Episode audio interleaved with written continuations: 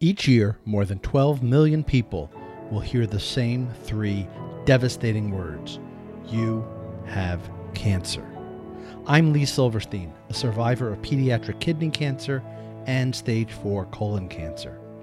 My amazing wife Linda has taught me that we have cancer because every one of us is affected by it in some way survivors, family, friends, and medical and support team members.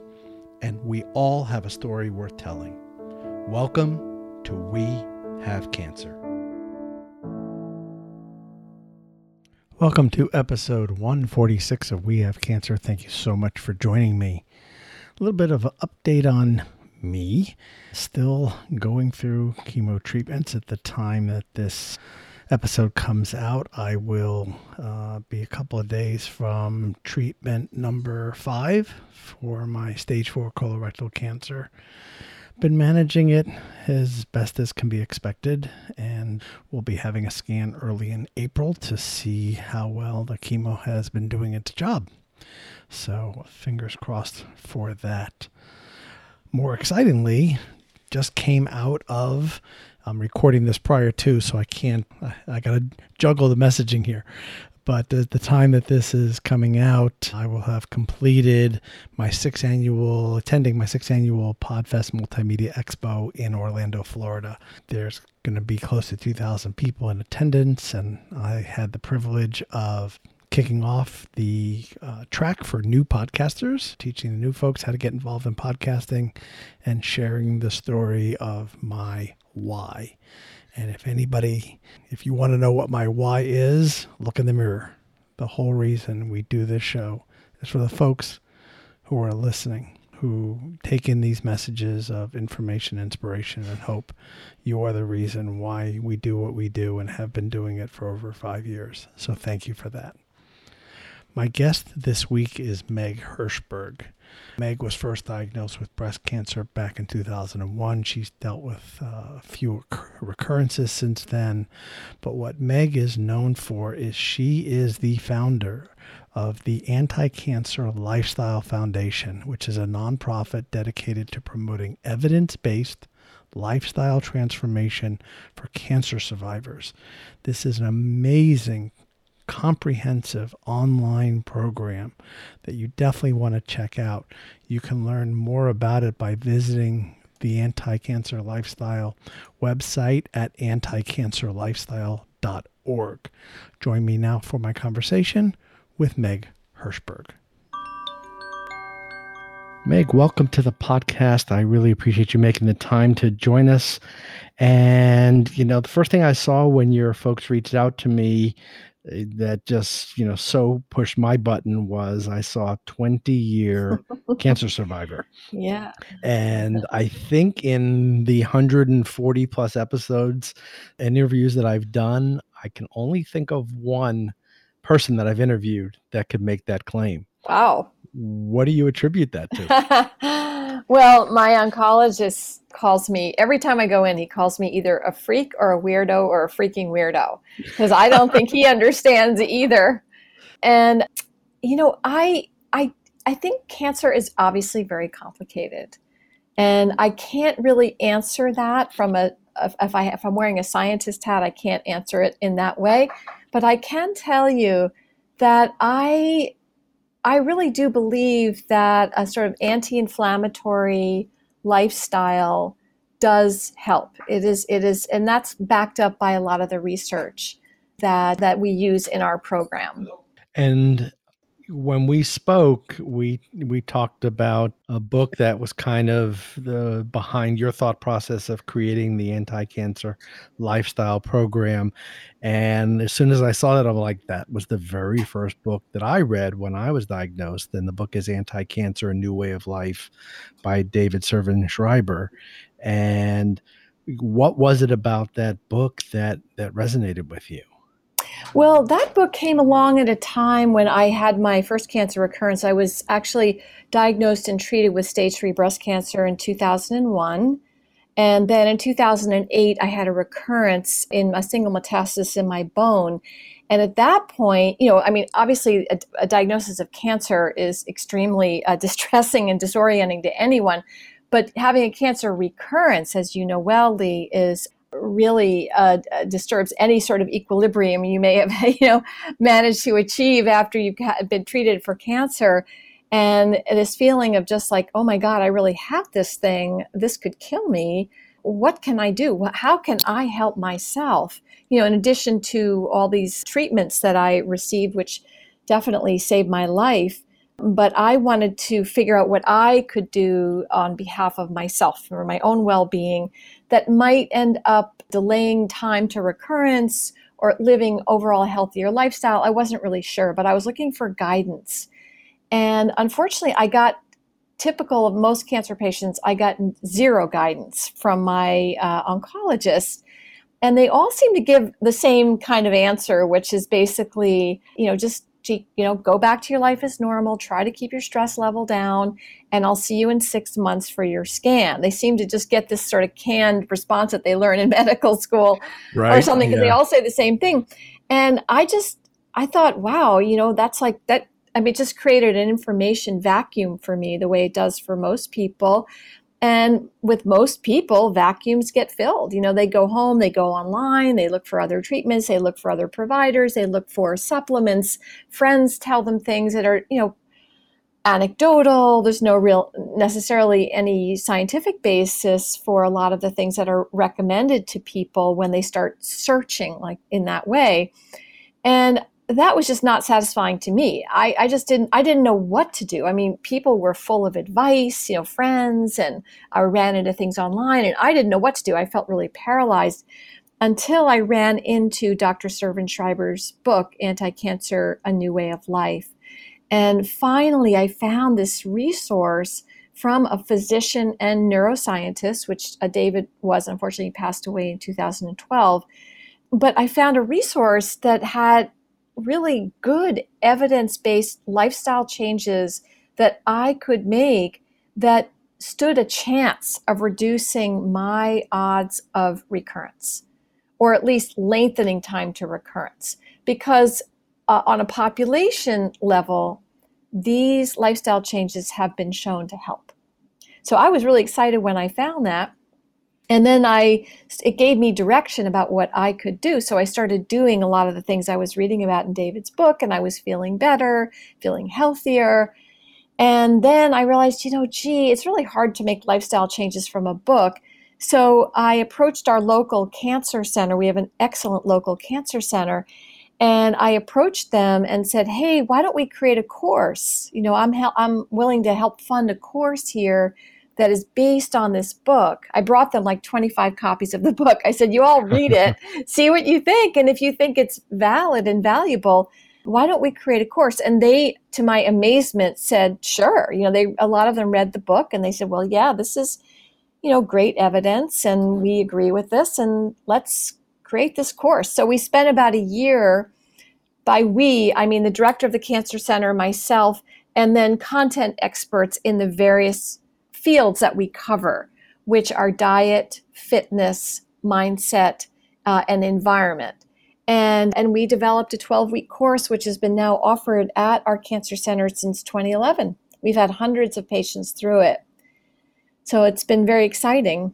That is exciting. And, you know, one of the common themes that I hear from cancer patients, and quite honestly, with my own experience these last nine years is the biggest thing and the impact that cancer has on our life is the loss of control. Right.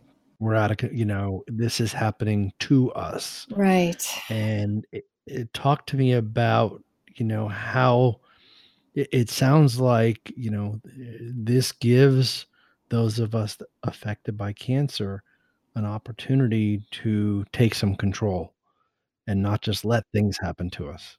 Exactly. And that is exactly what the hundreds of patients who've been through the program, when they do their evaluations, that is a word you see in the evaluations almost every time, which is control or empowerment, or they have this sense of direction, like they come together as a learning community and they start to feel like, wow, these are things I can actually do. I do have some control over my well being. I do have some control over the terrain that is my body. that I I can either help it and feed it and garden and weed it properly so that that good things grow if I can use that analogy or you know on the other hand treat it poorly in ways that promote inflammation cancer is after all an inflammatory disease so i think giving people the tools that they really understand are based on the latest scientific data so that they're, they're sort of the best evidence we do have for what people can do i think is, is just very empowering. And that's what we get reported back from patients who've been through the in-person course. And we felt so strongly about that and the positive response we were getting that we decided to put the entire curriculum online so it is now available we finally finished after about a two-year effort with all of our content experts and, and various people working very hard on this we've put together this kind of multimedia very diverting course it's not just like a talking head but we've got animation and we have video, we have demonstrations, and we have all kinds of things to kind of keep it interesting, the online course. And now it's freely available to anyone uh, who wants to take it. That's really exciting. Has the content of the course changed or evolved over time? You know, we have done annual updates. We do annual updates to the curriculum. So, mostly, you know, honestly, the, the core things that we recommend don't really change we don't, for example, we don't recommend specific diets, just to give you one example. Be, so, so because if you recommend a specific diet, well, then two years later you might find out there's another diet that you know more people are talking about. But we just talk about basic principles of healthy eating and and basic things that you can do to make sure that your that your overall diet is what's considered a healthy one. So we don't get partic- you know we don't recommend particular things. So that's the kind of thing that is evergreen the eh, the data around that really doesn't change and we might a lot of times we'll add more data we'll add more studies but basically everything that we recommend there's it's really not in dispute and hasn't right. been in dispute for you know ever since we've started gathering data on these topics if anything the information just becomes stronger every year. And we do a lot of citations, I mean, in our, our course. And I should mention that we also, on our website, we have a whole toolkit that, that and you don't even have to sign up for the course to, to, to look at the toolkit. But the toolkit contains apps and books and websites and videos and tip sheets and all kinds of things that people like to learn, you know, ways, different ways to learn how to how to what these changes should be and then and how to actually do them in a sustainable way so that is open and free access to anyone who goes on our website which i should mention is anticancerlifestyle.org We'll definitely have the link to that and uh, other places people can find you in the show notes of today's episode Great. on the wehavecancershow.com website for our listeners. One of the things that also jumped out at me too, Meg, was the word lifestyle. Yes. You know, part of me was, was thinking, you know, if it said diet or program, the reaction could be, you know, this is something that I'm going to have to follow and stick to. Mm, like you mm, said, yes. it's not a diet, but it's a way of of living.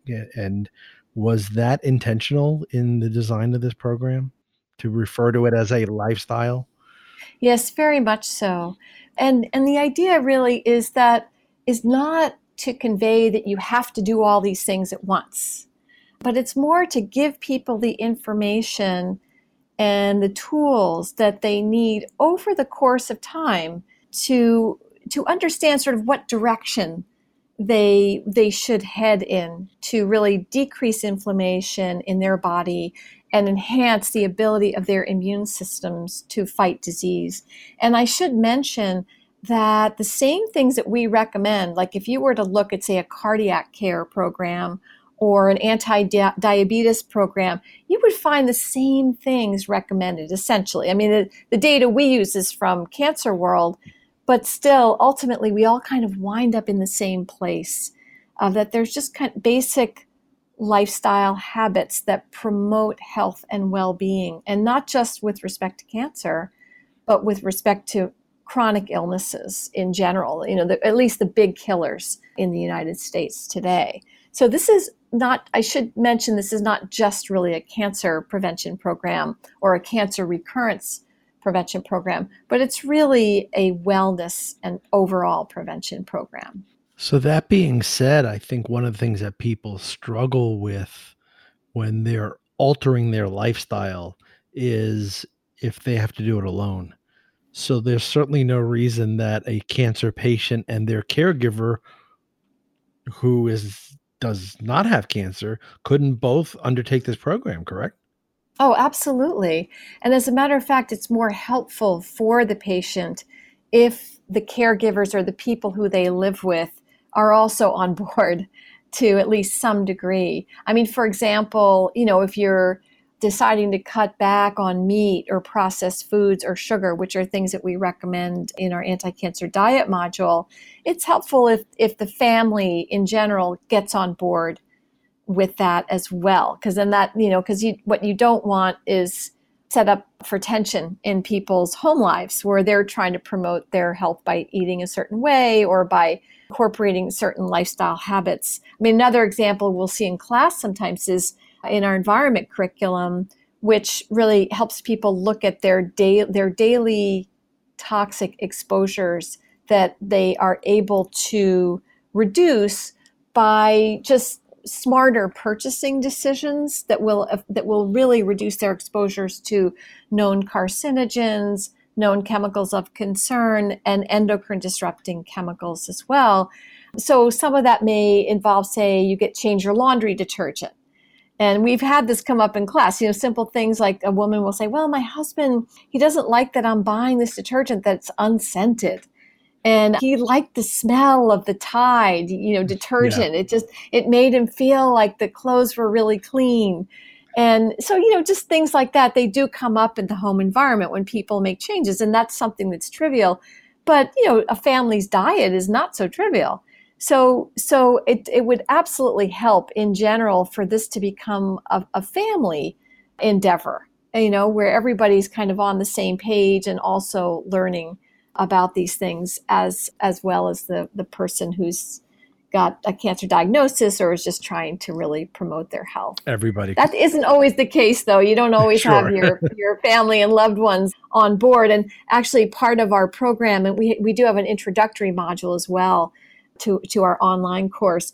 And we do talk about how do you handle it when those around you are threatened by some of the changes you're making because that's the reality of people's lives. It comes up all the time. We, in class, in our in person program, we had a woman who used to go out every Friday night drinking with a buddy. It was just their habit, you know, and it was their time to get together and share stories. And, you know, it was just their girl time. And when she understood that, you know, alcohol is a group one carcinogen, and learned that in our course she decided to you know not do that anymore. We don't say cut all alcohol out necessarily but certainly it's best to reduce reduce drinking as, as best you can. And you know her friend was very upset and offended and took it personally and just like what you don't want to be with me anymore? And you know mm. so you do have kind of mixed signals. Sometimes it's not always easy for people. But in general you know you can't control how other people are going to react and respond, and you just have to do what's right for you. Be sure to stick around to the end of this episode to learn how you can get your rear in gear. Right. Well, and that's that's interesting because where I wanted to go next was the word moderation. You know, I've seen people typically I see this more with people who are recently diagnosed in the various, let's say, Facebook support groups who, you know, I was feeling so down and depressed and I had six Oreo cookies and I'm freaking out because of, uh, you know, because I know cancer thrives on sugar and oh my God. And they're, you know, they're in a, this massive panic. well, we do our level best to reduce panic and, and that comes whether it has to do with food as you we've heard stories like you're I mean, I've just come. It's just, it's just we're recording this just uh, around uh, Thanksgiving, and I, um, I just, you know, ate pumpkin pie for breakfast, lunch, and dinner for the last week. So that was not a very good anti-cancer diet. But I, you know, and when, so when it comes to diet or, or sometimes when it comes to environment, when people learn about all the things in their homes or that they're purchasing that have, you know, toxic chemicals in them, when they understand that they're not actually being protected by our government from these things, they're shocked to learn that and they start sort of freaking out. So we we really try to lower the temperature on all of this stuff, you know, because it's not about being perfect. It's not about doing everything right every day. You are going to fall off the wagon. And then how I mean, I fall off the wagon all the time. And I've been, you know, doing this stuff for a long time now. How you talk to yourself in those moments really matters. You know, you have to just give yourself a little break. It just because if you're a smoker and you try to quit smoking, which of course we recommend highly, and then you know you you end up having a stressful day at work and you grab a cigarette, it's like it doesn't mean you're a smoker again. It doesn't mean you failed. You know, take these things as information. Like what look at like why did that happen? Okay, so take the case of the cigarette, like why did I reach for that cigarette? Well, I was really stressed out so, well, what's another way I can handle this at work when I'm in a stressful situation? Maybe I can go talk to a coworker. Maybe I can take a walk. Maybe you know, there's a hundred things you can try think of that things that might work for you to help you avoid that happening again. So that's more what we encourage people to do. You know, is to understand when they're disappointed in themselves to not use it as an occasion to judge and condemn themselves because then that just starts a whole bad cycle of things and then it gets worse and then it's like well i had the oreo cookies so now sure. i'm going to have a pint of ice cream to you know as long as i'm going for it here so yeah we just encourage people to start afresh each day. And and that's a big part of our course is once you have the information that's the key thing. Like these are things you you go on our website and and you sign up for a course and you learn the things that you we know. These are this is the best information we have available today. And so you know what those things are. And so it's just a matter of okay how do i fold this into my life? Where do i begin and we do give a lot of tips about that how to get started. I think that's really important. And then how to sustain. But to understand that we're all on this path. No one has achieved perfection. Well, sure, and and it's it's such an impact on your right. life just dealing with cancer to begin with that uh, you know to put these unrealistic expectations on top of that, you know, a new diet and exercise and these kinds of things, would you would you say it makes sense to just judge it as, hey, am I eating healthier now than I used to? Yeah, I yeah, and you know am i exercising more than i used to? And then maybe a month later saying hey am i eating healthier than i was a month ago?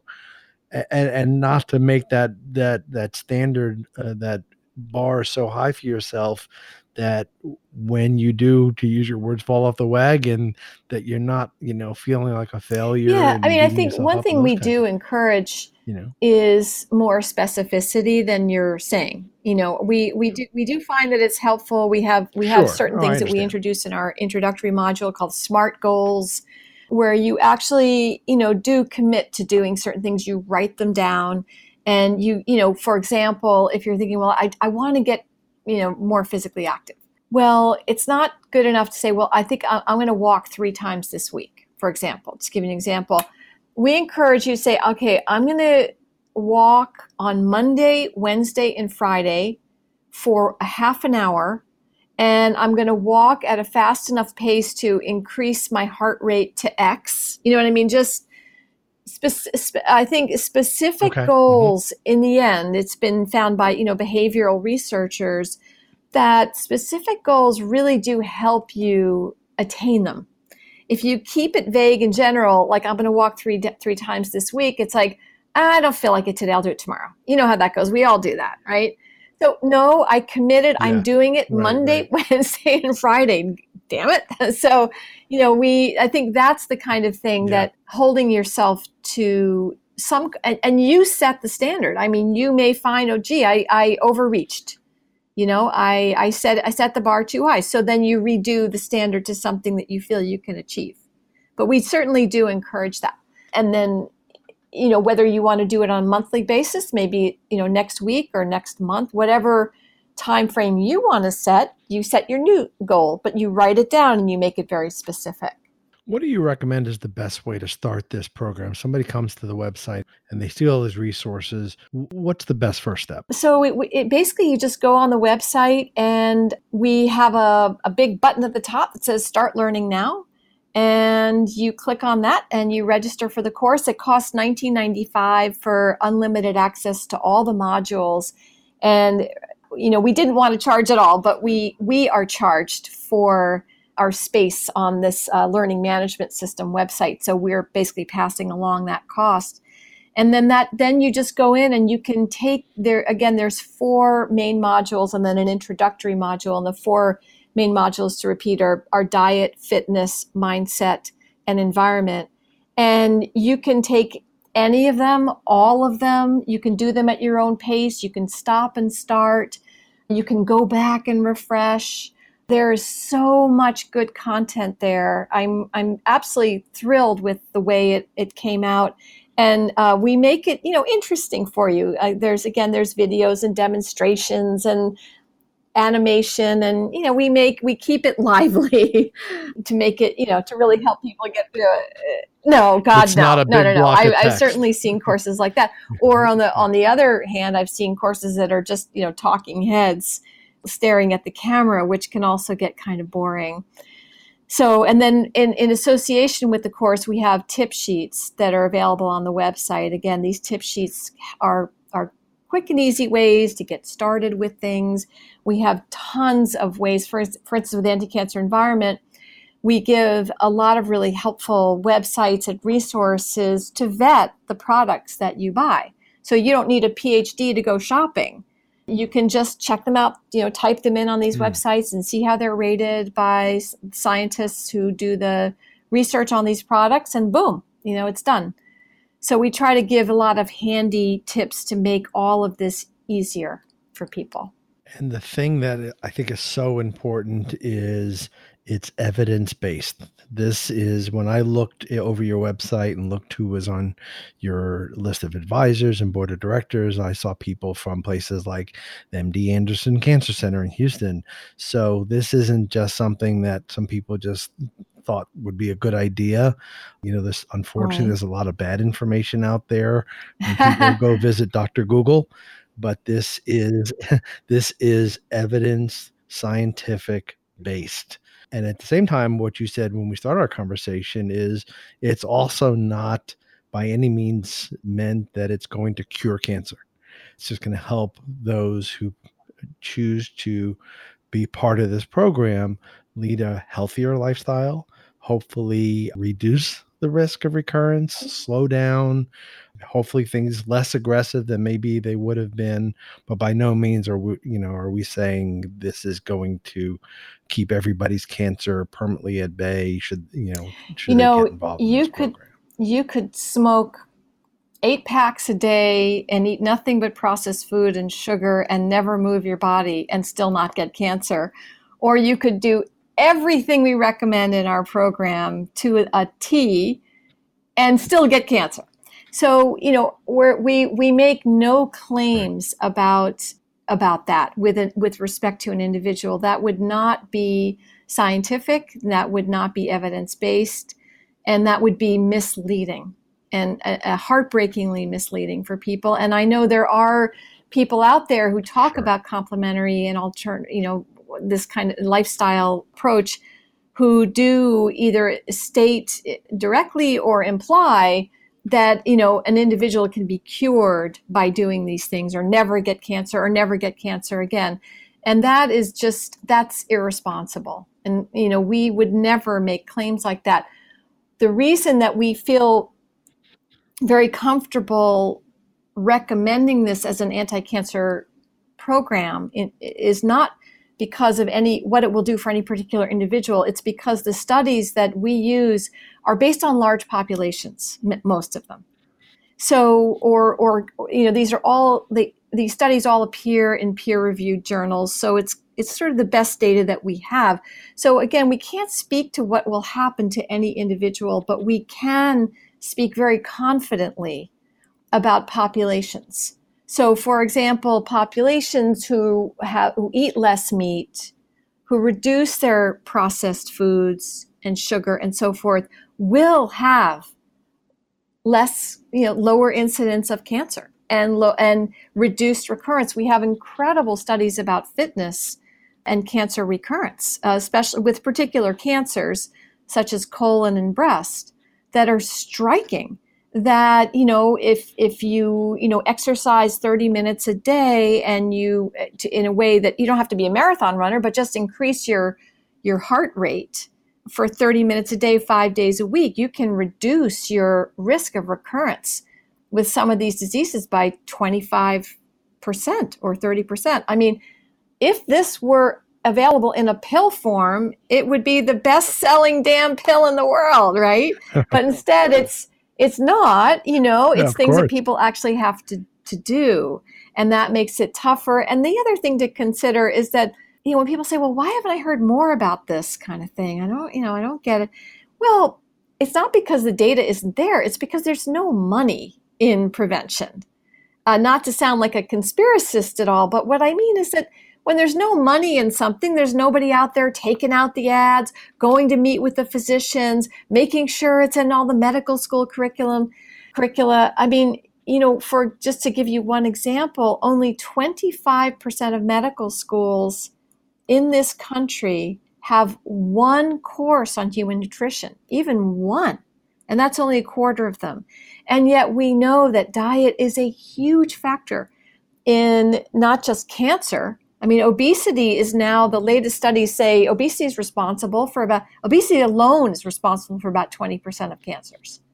It's implicated in 10, 12 different cancers, obesity. Wow. And the not to mention heart disease, which everybody knows about with respect to diet. They don't know usually the connection to cancer, but the connection to cancer is quite strong. So the data is there, but again, if these physicians aren't learning about even basics about good human nutrition in medical school, you're not going to hear about it from your docs because they never got the training. So so that's right. why that's why we feel so strongly about our course because we've done this work with our content experts because we had experts in all these different areas. You know, this isn't wasn't put together by me. I'm not an expert, but we have, you know, we had a couple of registered dietitians doing the diet piece and so and so forth. People who really are good in their field, and so that, having them pull all this information together and putting it in one place so you don't have to sit down at you know and call up Mr. Google and try to find things all over the internet that aren't necessarily so. Right.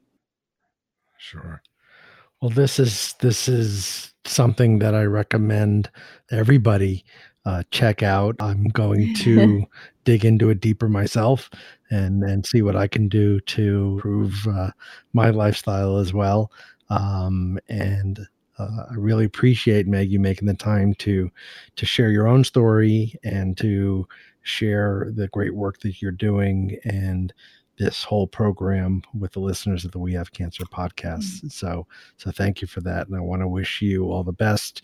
Uh, as you said, we're recording this uh, right right after Thanksgiving, so thank you. The best for the holidays and the best for the new year, and most importantly, good health uh, moving forward. Because I know you just uh, recently came out of a surgery, and thank you for sharing this really valuable resource with with the We Have Cancer audience. Oh, Lee, thank you so much for having me. And good luck to you too. And you have a great holiday. Thanks. Thank you for listening to We Have Cancer, and thank you to our sponsor, the Colon Cancer Coalition, for your support. You can subscribe to We Have Cancer by visiting Apple Podcasts, Google Podcast, Stitcher Radio, or Spotify. And you can find us on social media by visiting our Facebook page at We Have Cancer Show and at We Have Cancer Pod on both Instagram and Twitter. We Have Cancer is a proud supporter of Jeannie's Blue Angels, providing financial support to those affected by colorectal cancer.